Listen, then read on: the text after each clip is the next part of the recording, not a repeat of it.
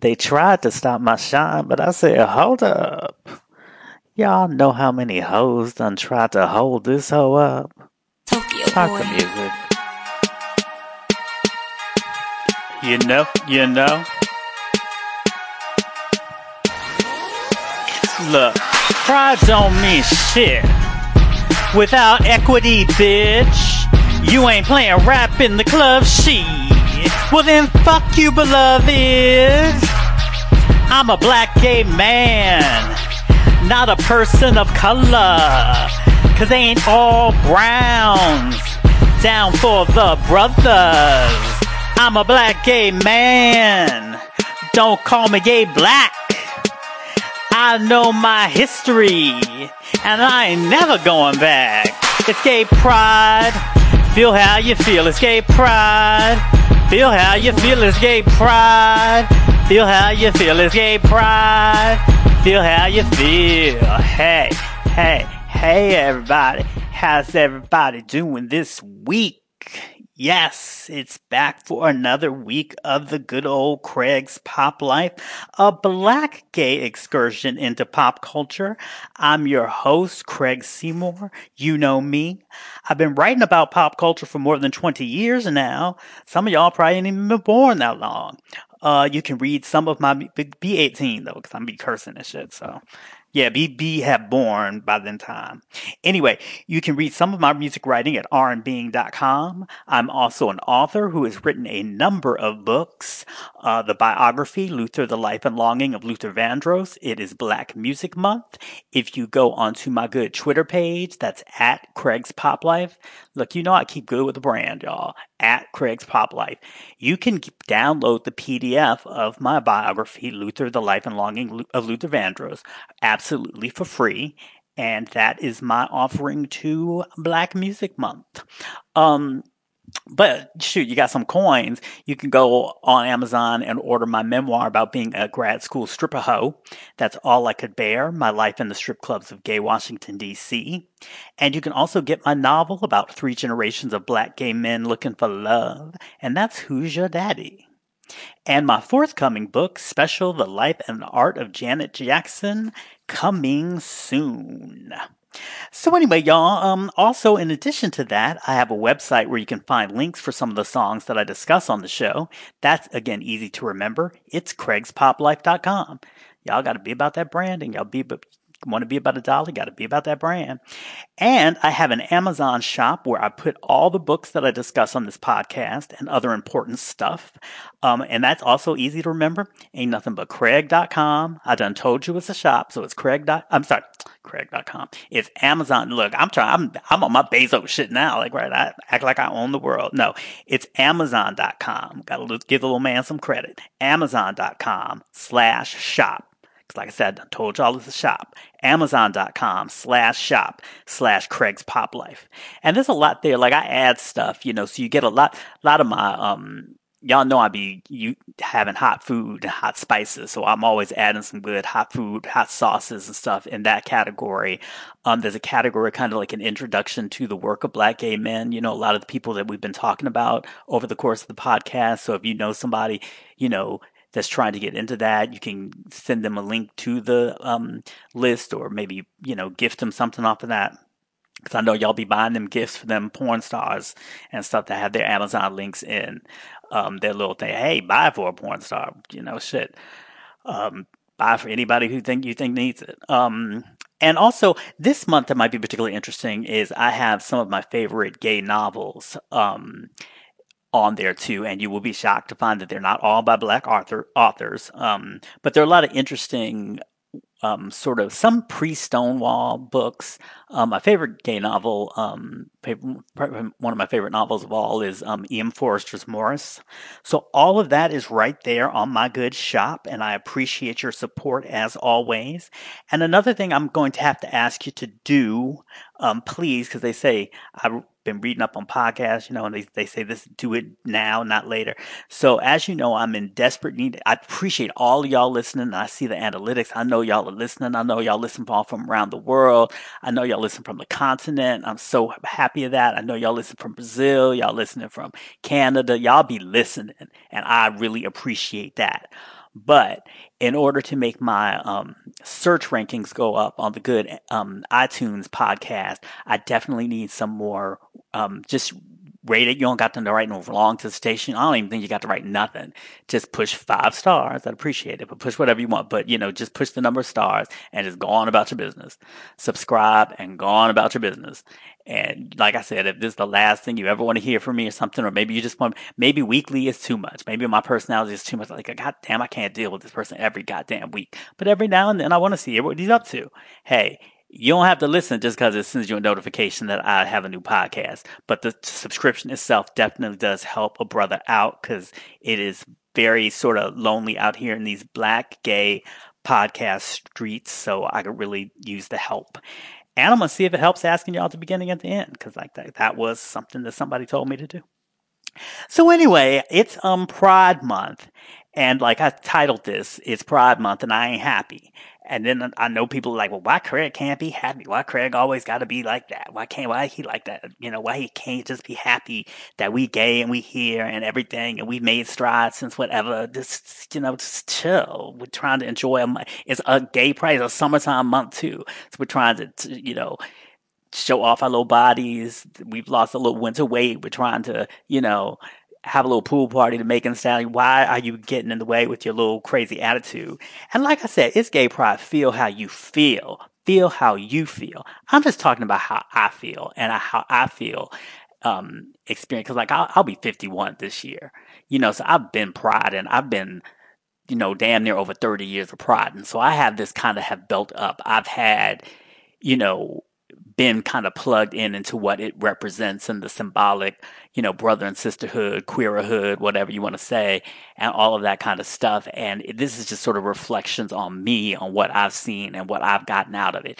If you 18 years old and you just, you know, clean the wax out of your ears for the first time to listen to this podcast, you know, because you're old enough to hear the explicit God, well, then go, get, go to your pride, buy you your rainbow flag, and I hope you come home and don't know where none of your clothes are and but you don't got nothing but a smile on your face and, and a, a, sunburn on your ass, and I will be perfectly happy. That's fine. But these are just little my my things, um, the issues that I have, you know, as an old ass man's about um, some of these issues, and my problem fundamentally with this. Did I just say fundament?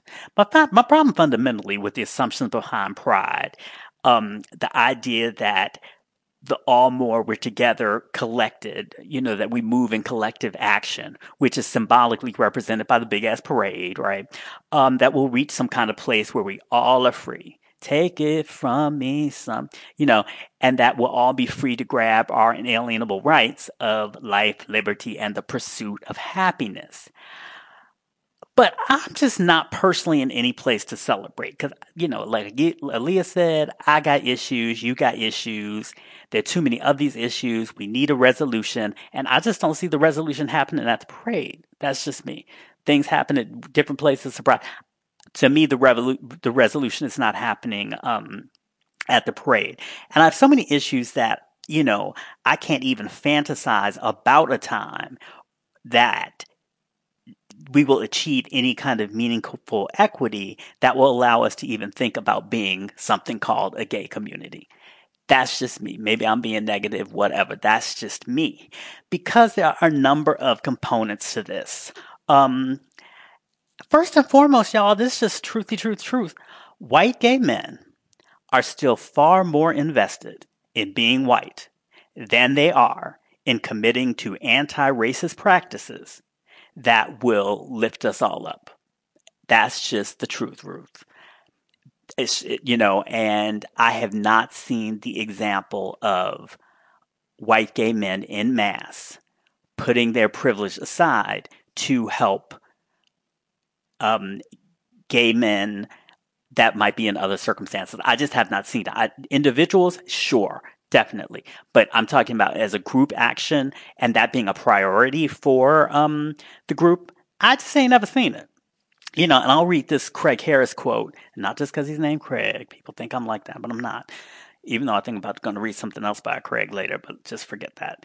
But anyway, um, I think it was really summed up in this Craig Harris quote that I read last week, where he said, "The feelings of violation experienced by many white gay men when encountering heterosexist discrimination are largely due to the innate belief that as a white man, their civil liberties are a guaranteed birthright. This unconscious illusion of supremacy promotes racism and misogyny, misogyny rather than eliciting empathy for victims of discrimination based on race or sex. I will read that again.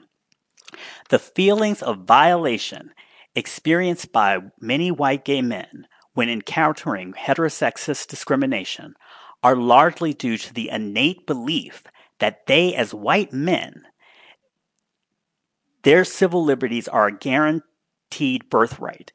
This unconscious illusion of supremacy promotes racism and misogyny rather than eliciting empathy for victims of discrimination based on race and sex.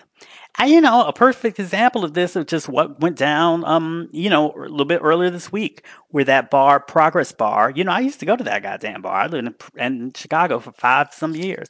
Um, when they threatened, they sent out that little um text to everybody and threatened DJs um, to fire a DJ if they played hip hop. And this was a show of exactly that privilege that Harris talks about because that was clearly not showing empathy for victims of discrimination based upon race and sex. Even if you were, I mean, the the um most people read that as saying niggas don't come and we and we not playing your nigga music, so there's no reason for niggas to be here. So whatever, just you know, find another nigga place to go. I mean, that's the way most people read it. But even if you don't read it that way, even if you read it more generously, it's kind of like, okay, niggas, you can come, but we're not going to do anything to make you feel comfortable here, including having to make you listen to, you know, I don't know, Carly J. Repson. What's her name? Not Carly J. Repson. Carly Rae Jepsen the whole night or something like that. You see what I mean? So it's not, it's about being, uh, there's levels to this shit. It's like saying get out, but also saying, oh, you can come in, but we're going to do everything we can not to make you feel comfortable. Um, and you know, as soon as I found out about it, you know me, I just got hot as fish grease. But see, I wasn't fucking around. See, everybody was like tweeting with them and talk, going back. Uh, uh, uh. I immediately started tweeting city council members in Chicago. I started tweeting the mayor, you know, just um, retweeting the article about the situation. I got the Illinois Department of Human Rights. I was on the phone with the Chicago Department of Human Rights because the thing is, we're in, we are empowered now in ways that we have not been in the past as black gay men when we go into these liquefied spaces. Um, because a liquefied space needs to keep its liquefied ass in good with the government in order for the government to keep, um, you know, re-upping their liquor license. So we really do actually have power, um, about these things now. So I just want us to utilize the power that we have because these are not the days when, um, you know, Essex wrote, and I think I read this last week too, but he wrote this in 1993. Actually, there are T cells scattered all about me at doorways where I was denied entrance because I was a faggot or a nigga or too poor or too black. We don't have to deal with that. We, y'all, you know, we can keep our T cells um, because we got resources. And what I would challenge all of you to do, even as, and especially the white allies that are listening, if you don't hear hip hop in your queer watering hole of choice, which I think you probably don't, okay, then make a point to send a polite Facebook or Twitter message to the manager of the club and just express your concern. To say, you know, hip hop is very popular. I know we don't really hear it in the club um, it would really be nice to have a more inclusive playlist or something like that. That would be a very nice thing um, to do. Like I said, we can do it as black men. Allies can also do it. And yes, I have done it many, many times. I've been in people's face, um, you know, like I want to hear this and and this and that. Um, the only reason I haven't gotten louder in certain circumstances is nine times out of times I'm friends with the DJ, so they know who the troublemaker is. So I don't want to get um, you know, I don't want to go, go all into that. And then this is the thing that gets me. This this thing I love to do. Okay, because this is what you will get, and um, and this is how you get back them. Because then they'll get back. Oh well, that's great. Thanks for getting back to me. I love no, I enjoy you. You know, I know I like that you enjoy the club. We welcome anybody. Blah blah blah. But as you know, we typically only play um pop music, and I'm like, oh Oh, really? That is fantastic to hear. Because you know what I'm going to do? I'm going to send you a link to Billboard's Top 40 today. Okay. And so if I send you a link to Billboard's Top 40 today, you're going to see Lil Nas X at number one. Okay. And some of the other hip hop songs like uh, hip hop acts like Post Malone. Post Malone got damn near 50,000 songs on the top 40 all the time. So you should, so if a gay club really playing pop music, you should just walk in the, the door and like, the, the, Post Malone should be the first five things you hear before you even hear the first, um, Ariana song, you know, um, Swae Lee on the top 40. So where's the Swae Lee at? You know, where's the Young Thug at? Where's the J. Cole at? All these people in the top 40 on the Hot 100. Where's Travis Scott at?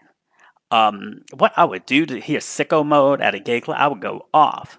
But um, where's Tyler the Creator at? Where Meek Mill? He out of prison. Can he be in the club? Can we hear him in the club?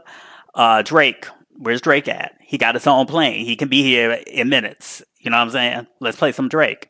A boogie with a hoodie. City Girls, where the City Girls at? Where's Young Miami?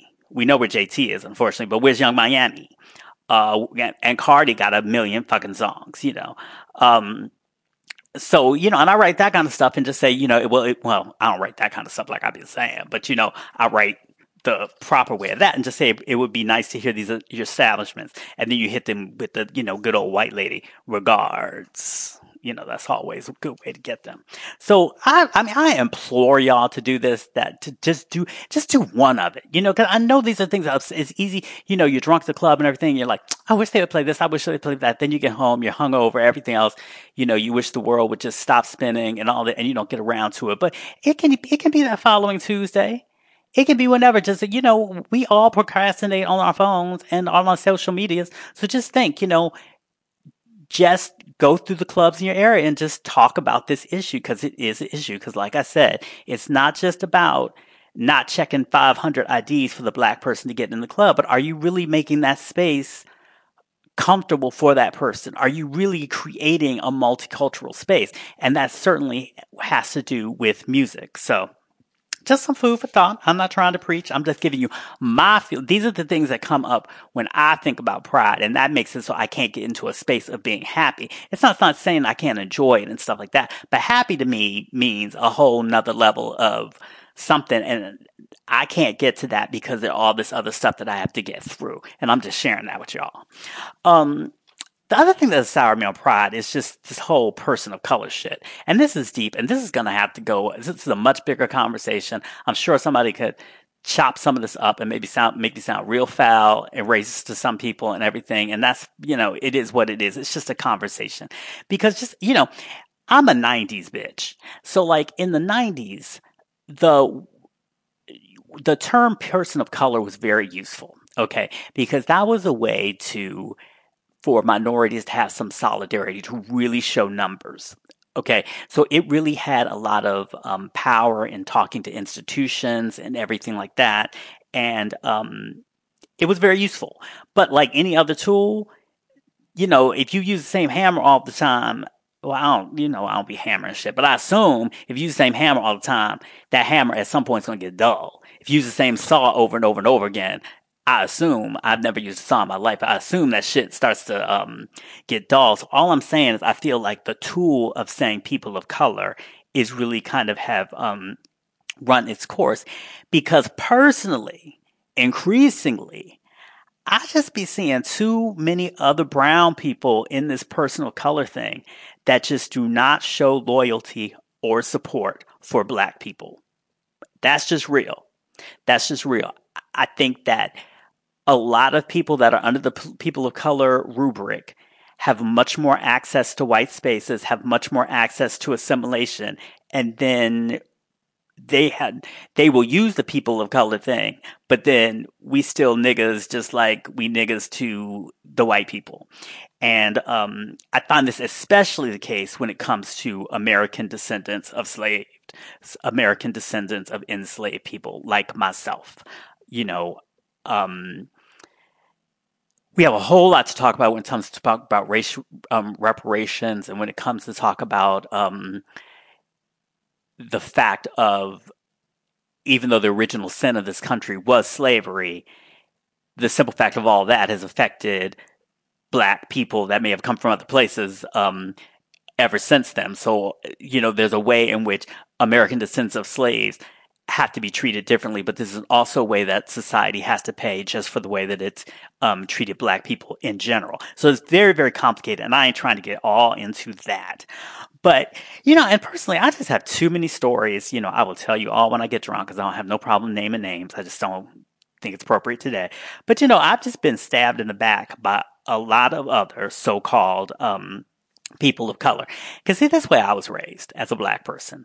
Like, this one, one of my grandfathers. Um, he, you know, he's one of them lessony grandfathers. My other grandfather, but they were both lessony grandfathers, but he was more like, listen, boy, you're getting a lesson right now type of grandfather. And I know he was a, um, you know, he was like a tall, you know, um, kind of light skinned man. And he would always get, he, he was great at working construction and he would always get these jobs and he would always be offered promotions.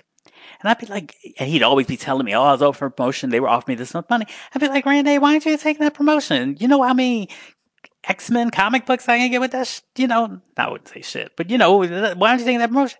And he would always explain to me that the only reason they wanted him in that higher position was because there was some black, other black people on the staff that they wanted to fire and they didn't want to be the ones to fire them. So they will promote a black person. So then that black person would have to fire him. And he said that to have that on his conscience that it's not worth the money. You know, and just lessons like that always stuck to me. And just the same way, like, I know a lot of y'all work in offices and things like that. If they trying to get rid of, let's call her Angela.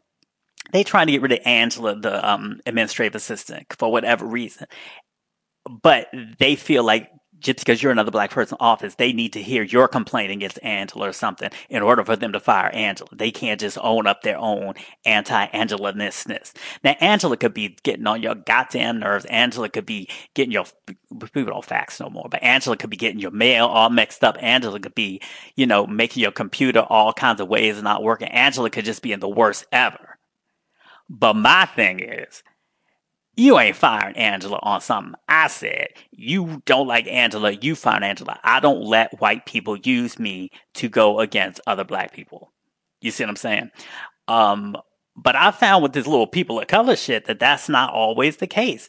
I've had situations where so-called people of color that I thought I was cool with say some real extra stuff behind my back or like maybe they weren't supporting something I was doing or something, and that's fine. Everybody has all their personal tastes, their personal opinions, but they like went at that little extra mile in front of a white person to dog me out. And that to me just made me realize, okay, so like the stuff my granddaddy taught me, the stuff the way that I was raised to think about um, going through the world as a black man and how you don't use yourself as a tool of the system to oppress other black people everybody ain't raised the same. And a lot of people that are so called in this big person of color um, rubric, if you can call it that, aren't raised with those same values. So that was like, uh uh-uh, uh it, I know how to deal with black people.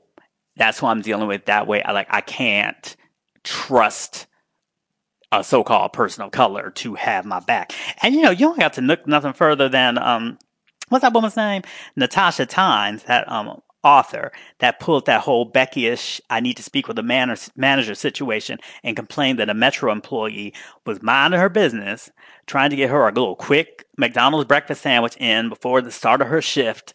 We don't know how long, we don't know how long it's been since her last meal. We don't know how long her shift's been, be, you know, we don't know any information. But this woman was trying to, this so-called person of color was trying to get this black woman fired just because she wanted, you know, an egg McMuffin.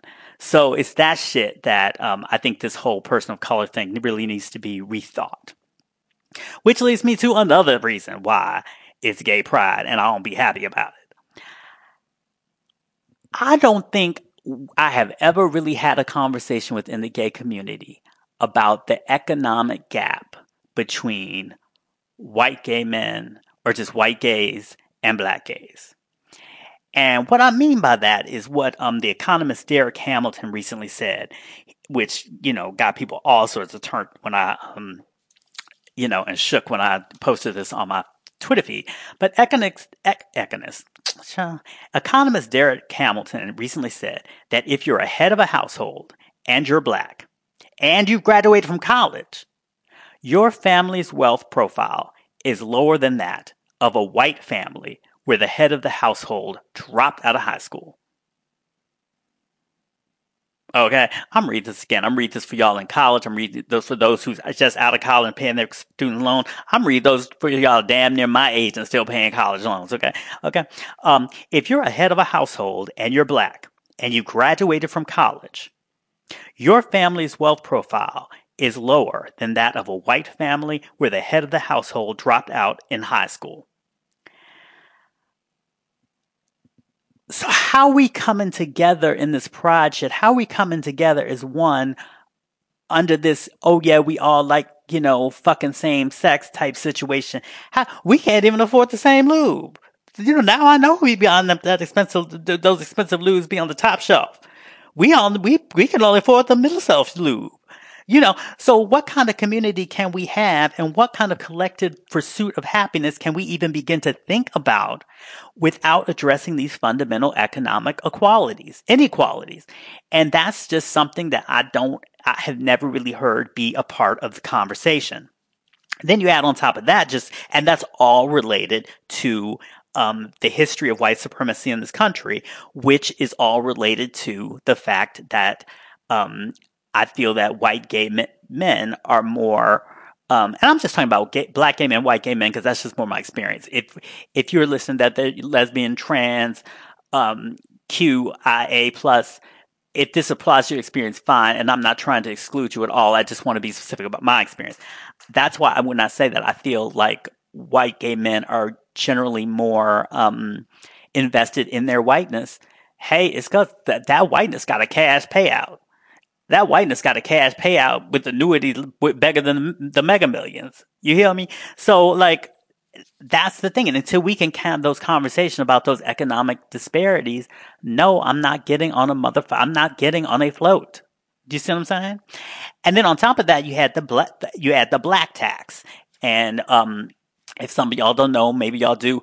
A lot of y'all are paying it, even if you don't know it. That's that thing where you're the um. That's the Vanessa Williams and Soul Food character in the Soul Food m- movie. That's the one when you're the um person. Maybe you're the one that got to go to college. Maybe you're making more money than everybody else. But unlike your white colleagues who can just spend that all in themselves and just um do what they do, be fabulous and everything, buy all the rainbow colored t- tank, t- tank tops in the world. You know, you still need to be paying, you know, every, even if you don't be doing it, even if, like, there are a lot of people that are nice and like they're regularly supporting their family in certain ways and stuff like that. That's one type of black tax. There's that other black tax where you're just sitting home minding your own goddamn business and you just get a call, oh, um, well, how you doing? I'm fine. Oh, yeah, you are. Uh huh. You still at um such and such place? Yeah, yeah, I'm still here. Uh huh. Yeah, yeah, I like it over there. Yeah, yeah, me too. That's why I live here. You know, um, well, I hate I, I hate to um, bring this by you, but uh, you know, I just got my electric bill and they are about to cut it off, and you know, it's fifteen hundred dollars because I haven't really been able to get my money ready to gather.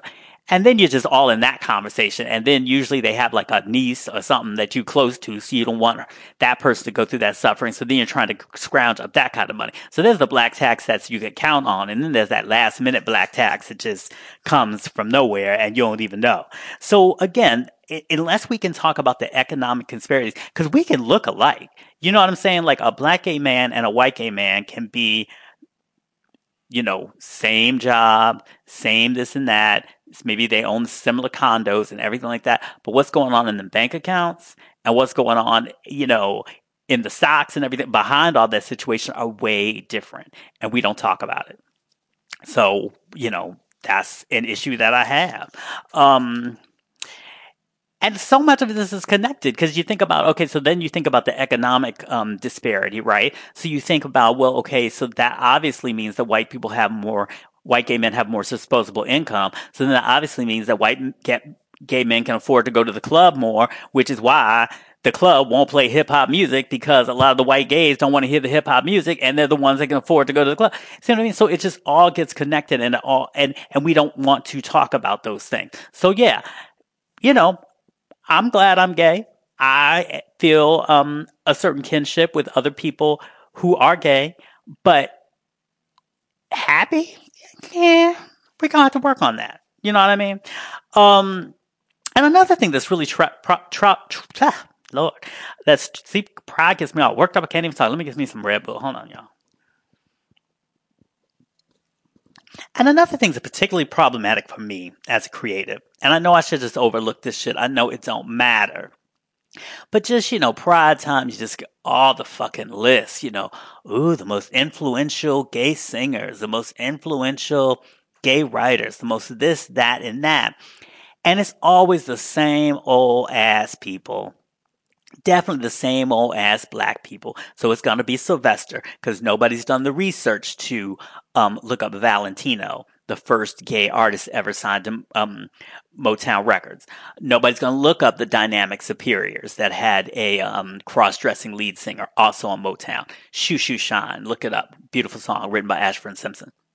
So it's just the same old stuff, and it's like the repetition becomes an erasure, right? Because the more you just see the same old person, you begin to think that there's nobody else there. Why do a search for somebody else if this person serves for the um, for the superficial purpose of being a token in the situation. Why look for anything else? You know, just like it bothers me, you know, they throw a person of color writer. It's always going to be James Baldwin. It's always going to be Giovanni's Room. Nobody's going to take the time to do Giovanni's Room is about two white people.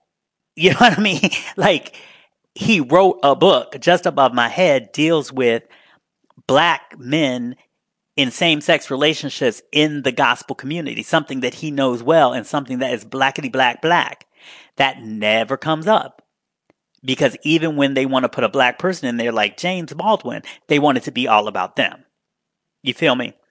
And so that, that's trying. I mean, after, and again, that's what I'm saying. Maybe it's just because of my age or something like that. But after a while, you just really, really get sick of that, and you really, really have a um sort of you know, sort of a tra- traumatic um, response to it.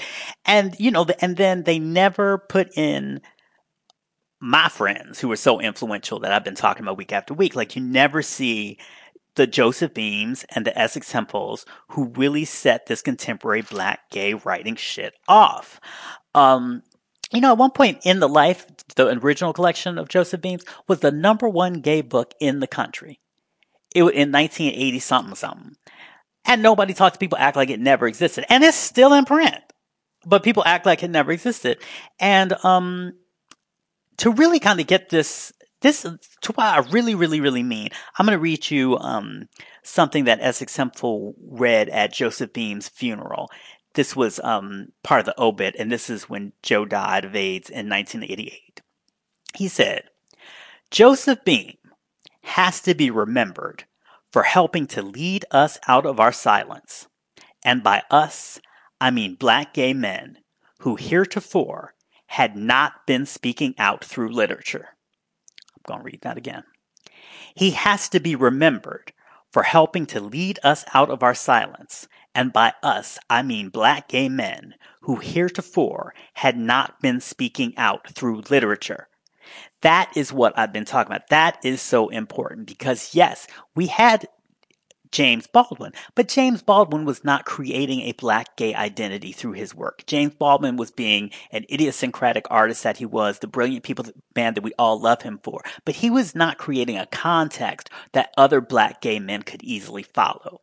What Joseph and Essex were doing were creating a context for other black gay men to follow and to be express and to express themselves in terms of literature. And you know, so that's what all the stuff that you're seeing today, these black gay memoirs and all of that kind of stuff, that is in the tradition of what Joseph and um, Essex um, set up. And that's why it really hurts my heart when even some of these writers, they don't know. And I don't, it's not necessarily like they should know, but it just hurts that they don't see them, they don't know that they're a part of a tradition.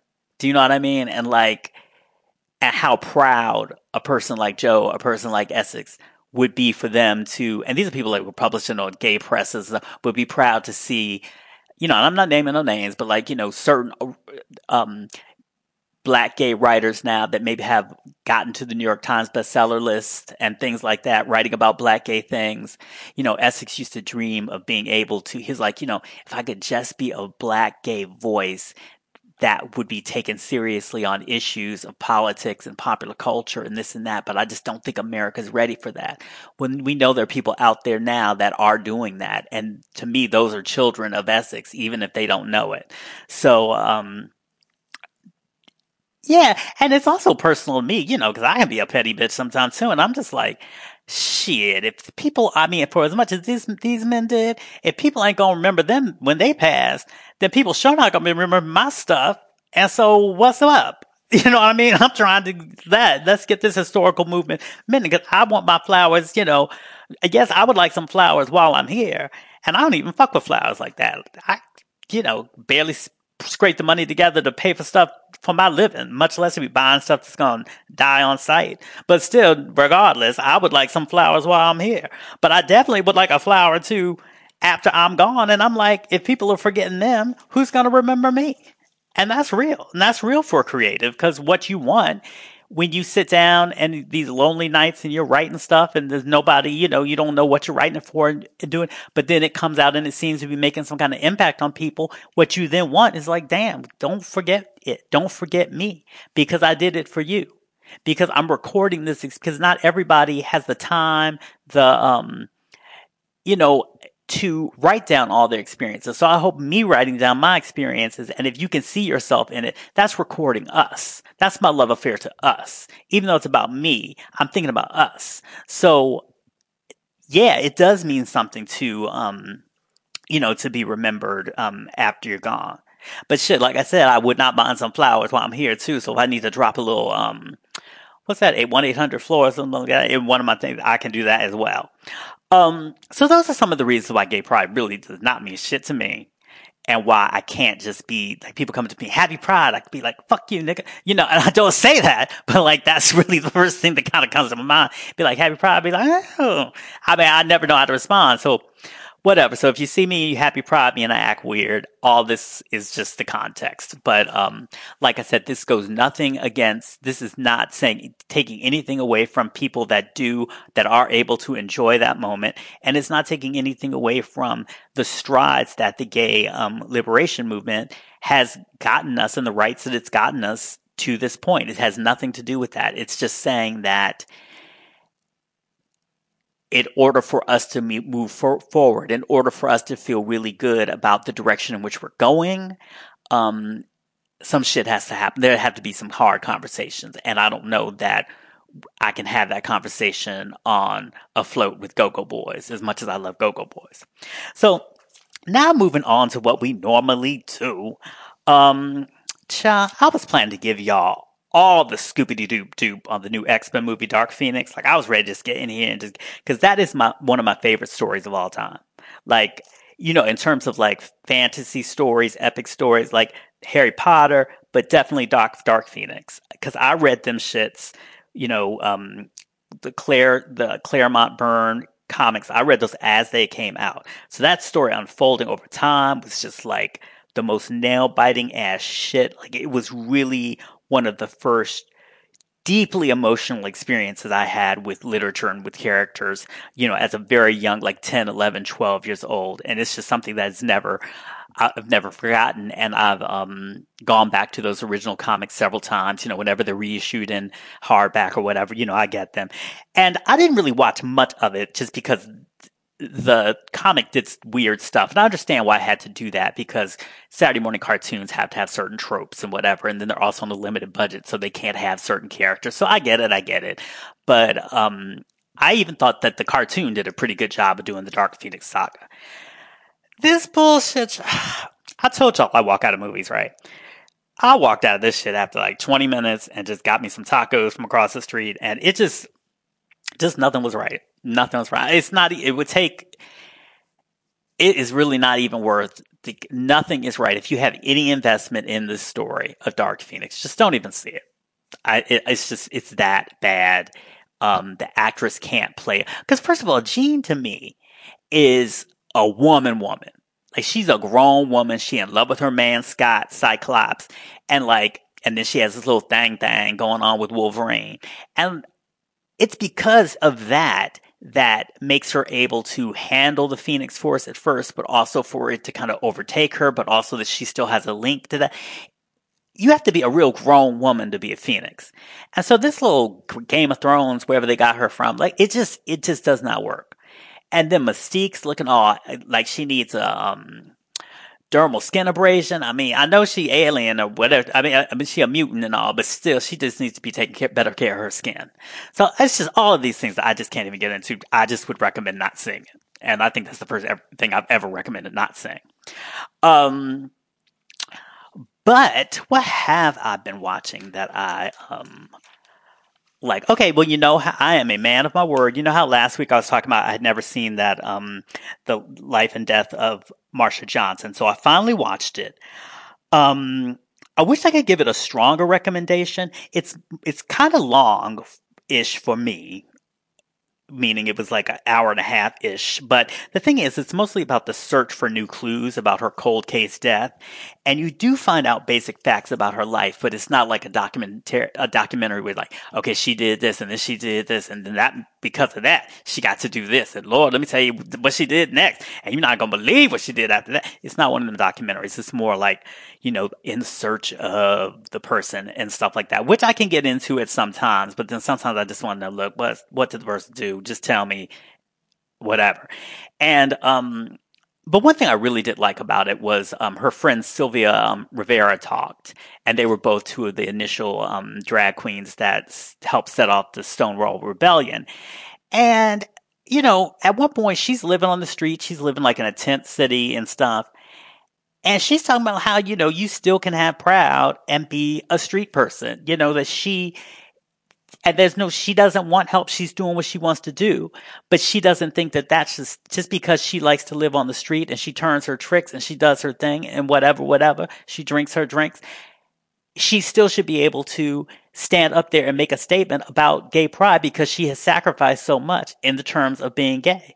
And I thought that is so powerful and that we forget that not everybody wants the same motherfucking thing. Not everybody wants to get married. Not everybody wants this and that and those sort of um, and i understand it's hard to create a politics about that when you're trying to think about things like influencing congress and lobbying and all that kind of stuff. I understand that it's hard to do that but i also understand that it's not right to forget people and it's not right to assume that everybody wants what you want and it's not right not to do anything for the people that don't want what you want so I just think those things are kind of important to um, keep in mind. Oh yeah, and I finally watched another not Netflix um, documentary because you know how the things just go on one into each other. So you know you basically have to like break your neck and ra- wrestle down the TV in order to get it to stop. But I finally watched the two killings of Sam Cooke, who's one of my favorite vocalists. Um, you know I listen to Soul Stirrers. Um, records all the time, like Near My Heart to Thee. And um, no, my favorite, I think, is um, by the Soul Stirrers is If I Could Just Touch the Hem of His Garment. That, I'm getting tears in my eyes just thinking about it. I'm to have to play it as soon as it's over. But um, now the documentary on him makes me go back on all the stuff that I was talking, all my loud talk, my mouth about last week. And somebody, one of my favorite people, um, that's been following me for a long time, um, call, even called me on and said, Craig, now you know good and well they were trying to say that Teddy Pendergrass was going into an AC career, and here you're talking about whether or not he can moonwalk. And I think that that is a legitimate criticism that maybe I took it a little too much, but I do feel like even if Teddy was going to be viable as AC, because a lot of times I feel like 80s AC was like the ballads that the pop artists released would just chart higher on AC and then they would be on there a long time. But I still think that whole transition to the video age would um, have had to have would have been a challenge. But like I said, maybe I overdid it a little bit last week. But the Sam Cooke documentary is one thing that I could not um, overestimate because of just the potential that Sam Cooke had when he died. I mean, Sam Cooke was set up to be Jay Z in the game before there was Jay Z. I mean, he had his own publishing company, black owned. He had his own record label where he signed acts like the Valentinos with Bobby Womack. I mean, my guy was set. And even on top of all that, it's like he was ready for the future. That's the thing that I think, um, bothers me in some music documentaries. Like you look when the tragedy happens and you look at that person, and it's like, was that person ready for the future? Was that person a sign of the past or was he ready for the future? And with Sam Cooke, coming in the mid 60s, I mean, he had made the decision to stop, you know, doing anything with his hair and he's wearing his hair natural. His mother didn't like it now when she saw him on TV like that, but he liked it. And that, you know, so he wears short afro and that really started the trend of black acts not doing the process and stuff. And, and so Sam would have been so, um, he died in, I can't believe I didn't put this somewhere. 64. So, you know, he would have been so ready for the 70s and the late 60s and the black and beautiful movement. He would already had the hair. Shit.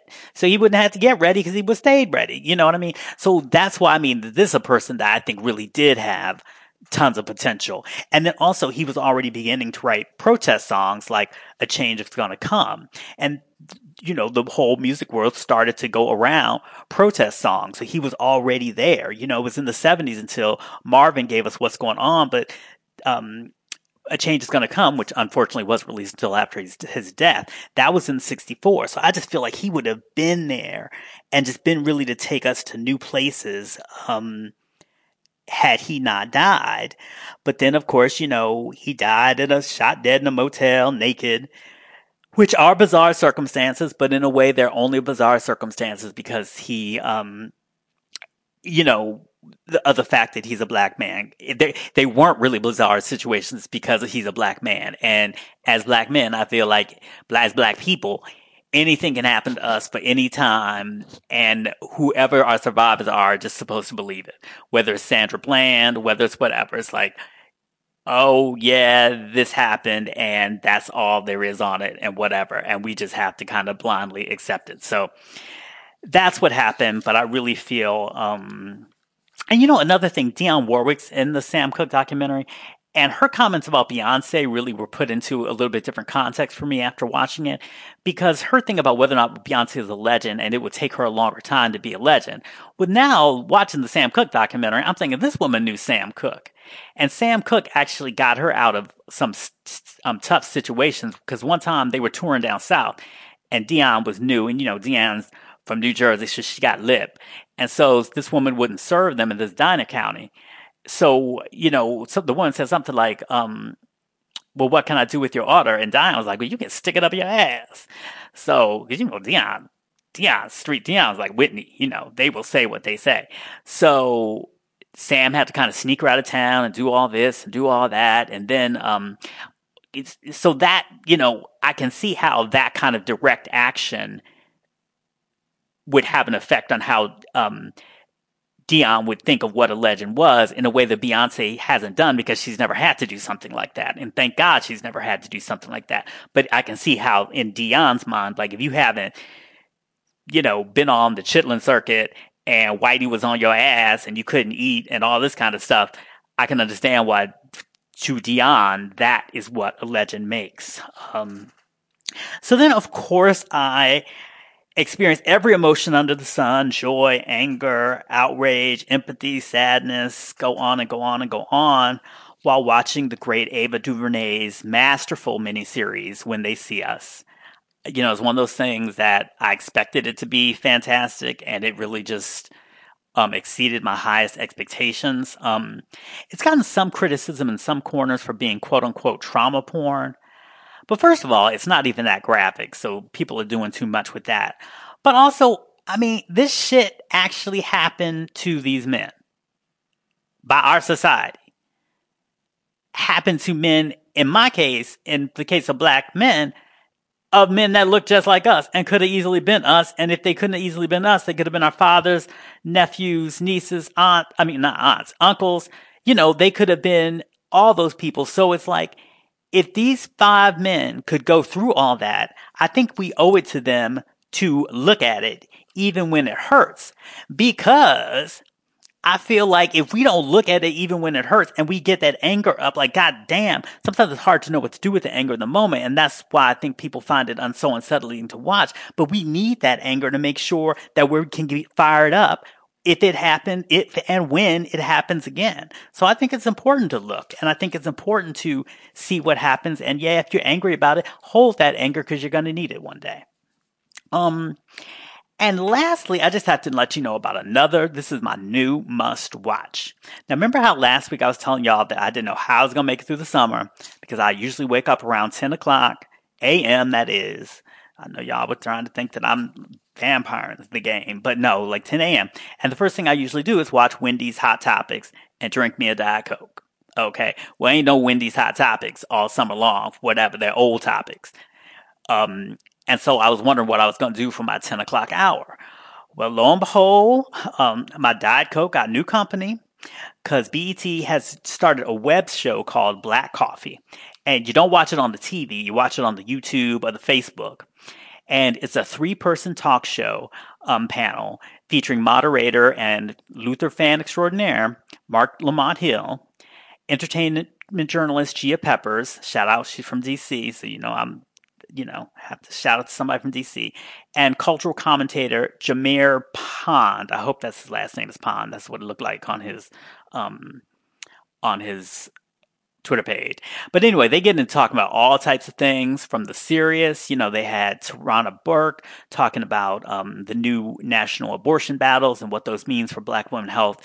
Um, anyway, then they get really serious, talking about like what happens when Beyonce has brunette hair, and some people on the panel didn't even know that it's like a special occasion for us Beyhives. When we see a brunette Beyonce, that's like we we wonder what's going on in her whole situation because that's just usually not the shit that we see.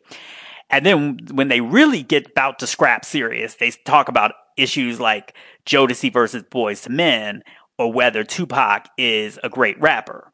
Um, just so you know, the answer to the first question is Jodeci, and the answer to the last one is no. So anyway, check them out. I mean, I think that's going to be, I think they're going to take over Black Twitter. I think it's going to be a thing that you, you know, if you miss it, you miss it and you're going to feel left out. So just turn it on. You know, if you at work, it's a half hour. If you're at work, just take you a good bathroom break, go into a stall, turn on the, you know, YouTube on your phone and watch it. Um, but it's really, it's a real smart, culturally relevant black conversation that we need, that we lack. So we've got to support it so that we, um, can still have it. So I'm really, really about that and I really love it. Again, it's on YouTube and the Facebook daily at 10.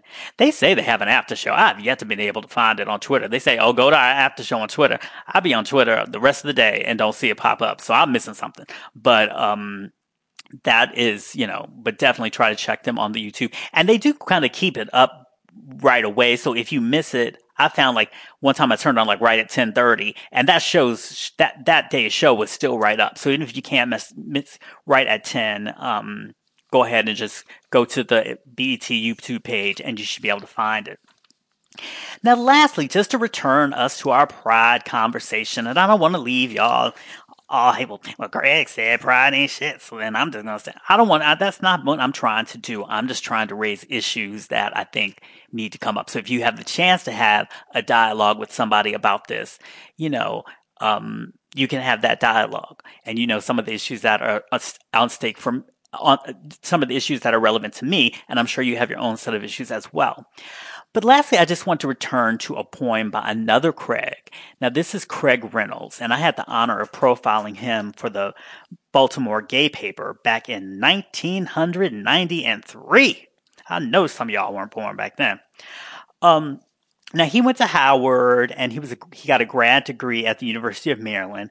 And the interesting thing I find about him, and I find this common among a lot of black gay men, that's different from um, a lot of white gay men, is that, you know, he never really left home, never felt the need to left home, leave home, and was always just kind of embraced within his situation. So this is him talking about um, coming out to his mama. He said, this was in, in high school. He said, We were coming home from a party when my mother said how nice it would be to one day have grandchildren. I said, But you're not going to have grandchildren. My mother asked me why, and I replied, You know why.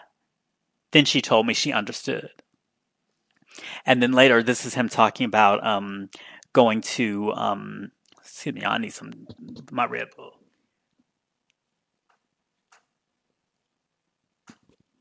I don't know how people be talking this long without. Maybe they get like like you know them gerbils and stuff. Give them little water drips. Maybe they so they don't make no noise. They can just have a water drip from the ceiling just to drip it in my mouth and something. I get thirsty. I need to take a sip. But anyway, this is him talking about him within um, his church community. I can go into a black church environment to help set up or socialize and obviously be gay. Most people, especially the women, will have no problem with it. Many of them will have already picked up some of the gay language. Sometimes they'll misthing me before I can misthing them. It only becomes a problem when someone intrudes upon that experiences, experience, intrudes upon that experience and forces them to categorize, to think in terms of black and white. So I was looking up um, whether the brother was still with us, and I could not find any information on that. So if you know if Brother Craig Reynolds is still with us, um, please let me know. But what I want to share to you in closing is his poem, um, and this is from Brother to Brother. It's called The Worst of It. And I think, you know, hopefully this will hit you in a lot of different ways and that you'll be able to apply this somewhat to um, the circumstances you might be going through. But again, Craig's Reynolds, the worst of it. But you know, I need to pause, and now I need to not only take a sip of um, Red Bull, I need to put on some chapstick. You know, you'd be reading a poem, your lips be stuck together, you'd be mispronouncing stuff. Hold on. Okay. Craig Reynolds, The Worst of It. Death is not the worst of it, for I have died before, at the hands of gangs who guzzled their courage or boy men who cuddled, then cudgeled me to death. At the hands of healers who electroshocked my brains as if they were frying eggs. And at my own hands. So death is not the worst of it, for I have known death.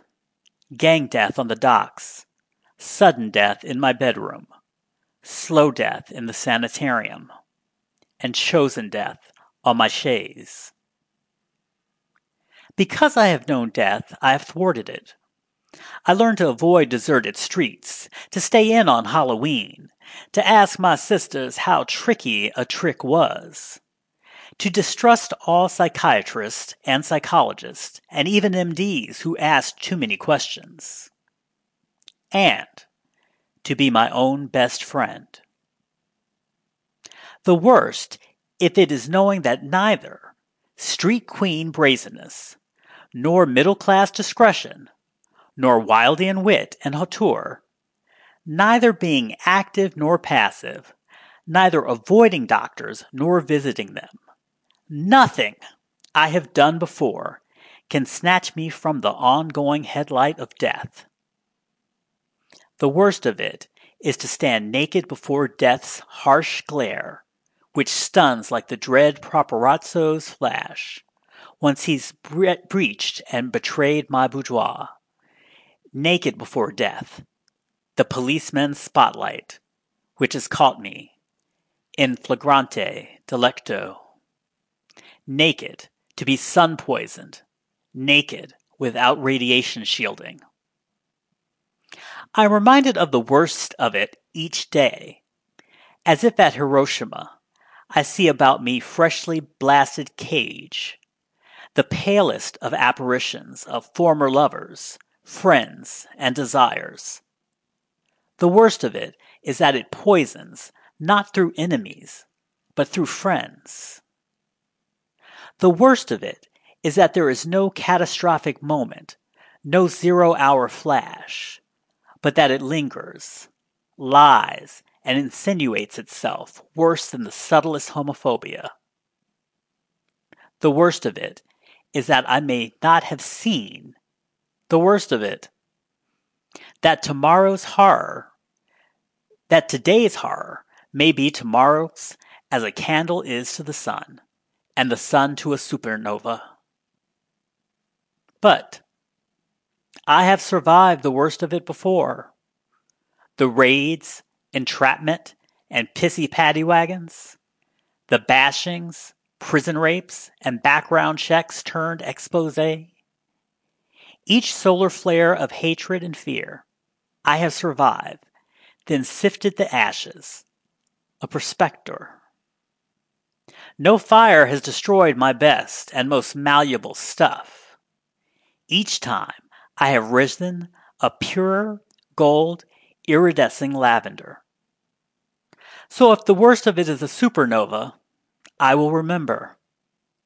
When stars burst in death, dark new worlds begin. I have risen before. I will rise again. After the worst of it, I will rise again. So again, that's The Worst of It by Craig Reynolds. And I want to thank you all very, very much for listening. And again, if you could do me a favor and rate, subscribe, or share with a friend, I'd really appreciate it. Until next week, y'all know how we do it. Be cool, be kind, be creative, and in the words of my fave, if I can get my finger to that button, in the words of my fave, be your damn self. All right, y'all. I love y'all. Bye.